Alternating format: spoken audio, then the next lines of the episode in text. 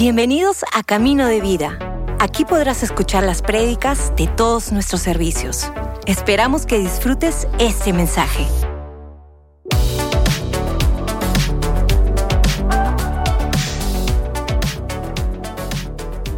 Me, me está hablando mucho Ah, y es, está en base a una historia que está justamente en, los evangelios. Sale una historia de los evangelios, pero quisiera poder tomar con ustedes el ángulo que da el, evangelista, el evangelio de Mateo. Y para, antes de leer el versículo, quisiera un poquito contarles el contexto de este capítulo. Estoy hablando de Mateo capítulo 26. Ya es ese momento cumbre ese momento, ah, digamos, final, entre comillas, ya Jesús próximo a ir hacia la cruz, próximo a, estar frente a Pilato. Es decir, en ese momento cumbre dentro del ministerio y el llamado de Jesús.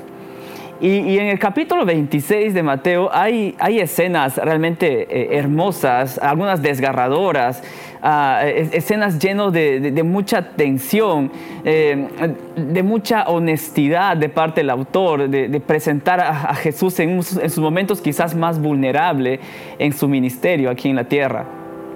Esos, momentos, por ejemplo, en el cual Jesús tiene una oración muy personal, muy íntima en, en Getsemaní y nos cuenta la Biblia eh, de que aún caía gotas de sangre, como sudor de su frente por la angustia que él tenía. Y, esto no es algo metafórico ni simbólico, sino que realmente estaba en un momento de alta tensión, de, alto estrés y obviamente estaba angustiado. Y luego de eso hay, también un momento en el que él sale, está con sus discípulos, y de pronto uno de los discípulos faltaba ahí, y era Judas. Judas ya no estaba, Judas ya eh, después de la cena que tuvieron, Judas salió eh, rumbo a la misión que él, se había planeado, que él se había plantado, y, y, estaba con sus, Jesús con sus discípulos después de orar en Getsemaní, y viene una gran multitud de personas un gran número de personas encabezados ahí con algunos líderes religiosos y entre esos líderes religiosos había uno de sus discípulos y ese discípulo era Judas.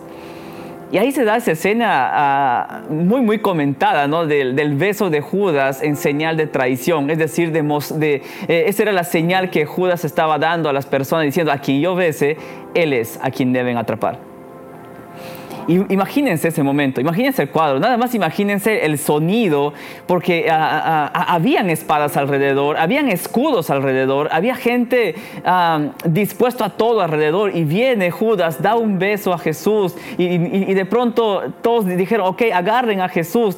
Y, lo que nos cuenta en ese momento la, escritura es de que uno de los discípulos de Jesús saca una espada eh, y, literal mocha la oreja, corta la oreja de uno de los, de los hombres que estaba ahí junto con esta multitud.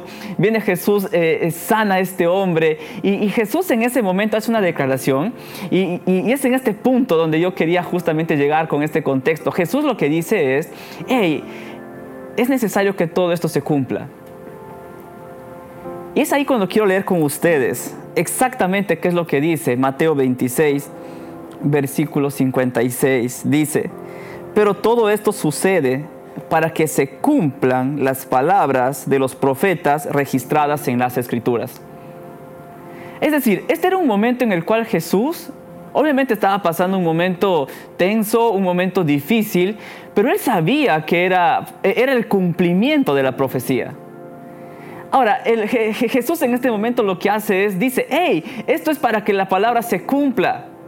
Esto, está sucediendo justamente como voluntad que la vida misma ya venía declarando siglos y siglos atrás. Pero aún así, aún así generó mucha conmoción y un momento sumamente tenso dentro de los discípulos. Es más, fue un momento tan, tan complicado, tan difícil para los discípulos, aún sabiendo que esto era para que las, las profecías se cumplan, que miren cómo respondieron los discípulos. Dice, en ese momento todos los discípulos lo abandonaron y huyeron. Y ese es un momento, si nos ponemos desde el punto de vista, ah, ah, imagínense, ponte tú en el, momento ahí, pongámonos en el momento en el cuadro. Jesús había estado dando su vida a sus discípulos, enseñando muchísimos principios eh, del perdón, de la fe. Eh, es más, venía momento tras momento advirtiéndoles y diciéndoles, hey, esto se va a cumplir de esta manera. Es más, Él había anunciado su muerte ya en varias oportunidades antes. Y llega este momento que realmente quebró a los discípulos. Aun cuando Jesús decía, esto es para que las profecías se cumplan y la, respuesta de los discípulos es, simplemente abandonaron a Jesús y salieron huyendo. Es más, en otras traducciones y en otros evangelios, porque esta historia también nos cuenta Marcos, lo que nos dice es que ni uno solo quedó. Y luego sabemos que Pedro, de, un momento, eh, horas después, como que de lejito siguió a Jesús y estuvo con él, ah, y, ahí pasa la, famosa negación de Pedro, pero en principio ni uno quedó. Y la pregunta que yo me hacía en este punto es, ¿qué hizo? ¿Qué hizo entonces que estos discípulos, que en este primer momento simplemente huyeron despavoridos, atemorizados, aterrados, salieron disparados ante el momento eh, más difícil del, maestro, ante el momento más difícil de Jesús? Es más, aún sabiendo que la escritura se estaba cumpliendo, ¿qué es lo que hizo que estos hombres, si los vemos desde este punto de vista, eh, huyendo en cobardía, dejando a Jesús a un lado, ¿qué es lo que hizo? Que estos mismos hombres después estén dispuestos a dar su vida por Jesús. ¿Qué es lo que hizo? Y realmente hay, hay, muchos cuadros que podemos ver en, este punto, tratando de, de, buscar una respuesta o varias respuestas para esto, pero definitivamente marcó un antes y un después, después que ellos empezaron nuevamente a relacionarse con Jesús. Porque lo que vemos después de esto es Pedro de lejos, siguiendo a Jesús pero negándolo. Después Jesús es crucificado y ahí estuvo alguien cerca que es Juan. Pero después de eso los discípulos regresaron cada uno a sus actividades particulares, pero Jesús los buscó. Jesús los buscó. No fueron ellos es Jesús mismo que se acercó a ellos y hay esta famosa escena en la cual Jesús ah, prepara un gran desayuno de reencuentro con sus discípulos y, después de eso Jesús les da una gran promesa y les dice, hey, va a venir sobre ustedes el Espíritu Santo y Él les va a dar poder y ustedes me serán testigos. Pero aún después de esa promesa, ellos aún seguían en un lugar, aún no habían salido hasta que el Espíritu Santo vino. Y de hecho, yo me pongo a pensar mucho en esto. ¿Qué es lo que realmente cautivó el corazón de los discípulos para aún después de todo ese momento tan tan caótico en sus corazones, de manera emocional, muy, muy de altibajos. ¿Qué es lo que hizo que ellos a partir de ahí dijeran, no, esto realmente merece mi vida? Y realmente, literalmente, muchos de ellos, por no decir todos, dieron su vida por la causa de Cristo.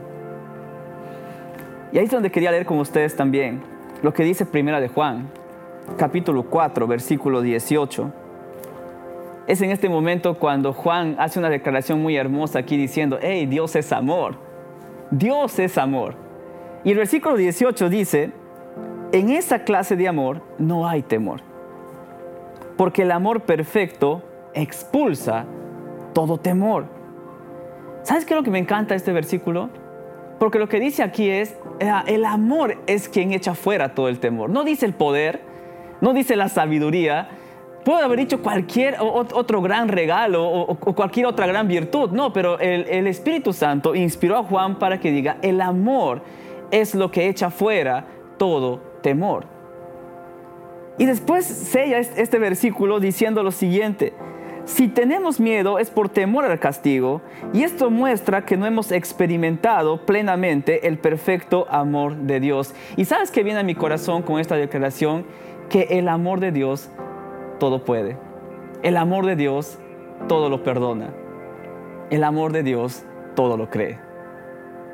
Y me imagino eh, a los discípulos en ese antes y después. Imagínense en sus corazones qué, sentimientos o qué pensamientos habían. Si yo me pongo en su lugar, yo definitivamente decía, hey, yo mejor me rindo de esto porque si me acerco, definitivamente me merezco un castigo.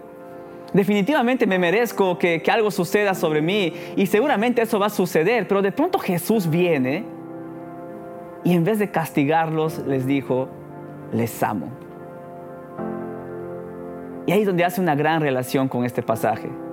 Porque lo que dice aquí es, el amor de Dios no castiga. Y realmente eh, cambiar ese chip en nuestro corazón es muy importante. Es más, si volvemos a leer, dice, no tendremos, perdón, dice, si tenemos miedo es por temor al castigo.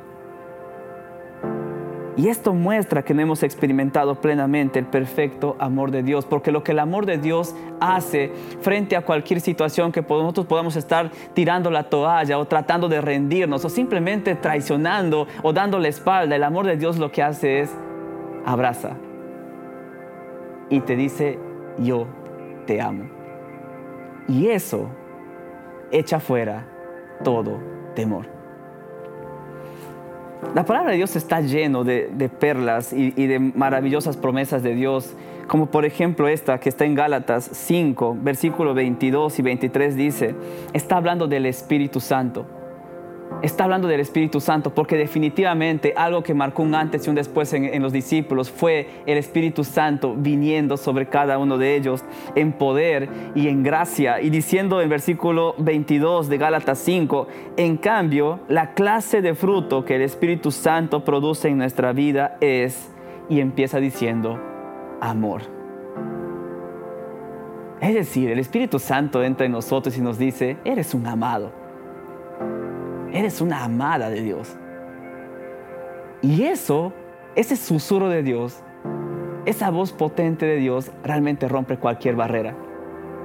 Cualquier barrera de, miedo, cualquier barrera de temor, cualquier barrera de yo no puedo, cualquier barrera de que esto no me lo merezco, cualquier barrera de, etiquetas puestas sobre nuestra vida, cualquier barrera que quiera despertar en nosotros un, pequeño sentimiento de angustia o de temor o de paralización o de miedo, viene el amor que todo lo puede y rompe cualquier barrera.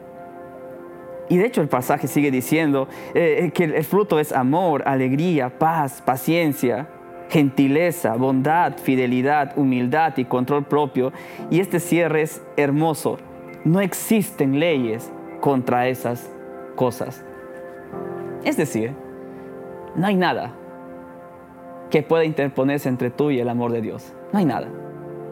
No hay nada que pueda cerrar ese abrumante manantial o esa catarata de amor de Dios sobre tu vida. Dios está ahí y te ama.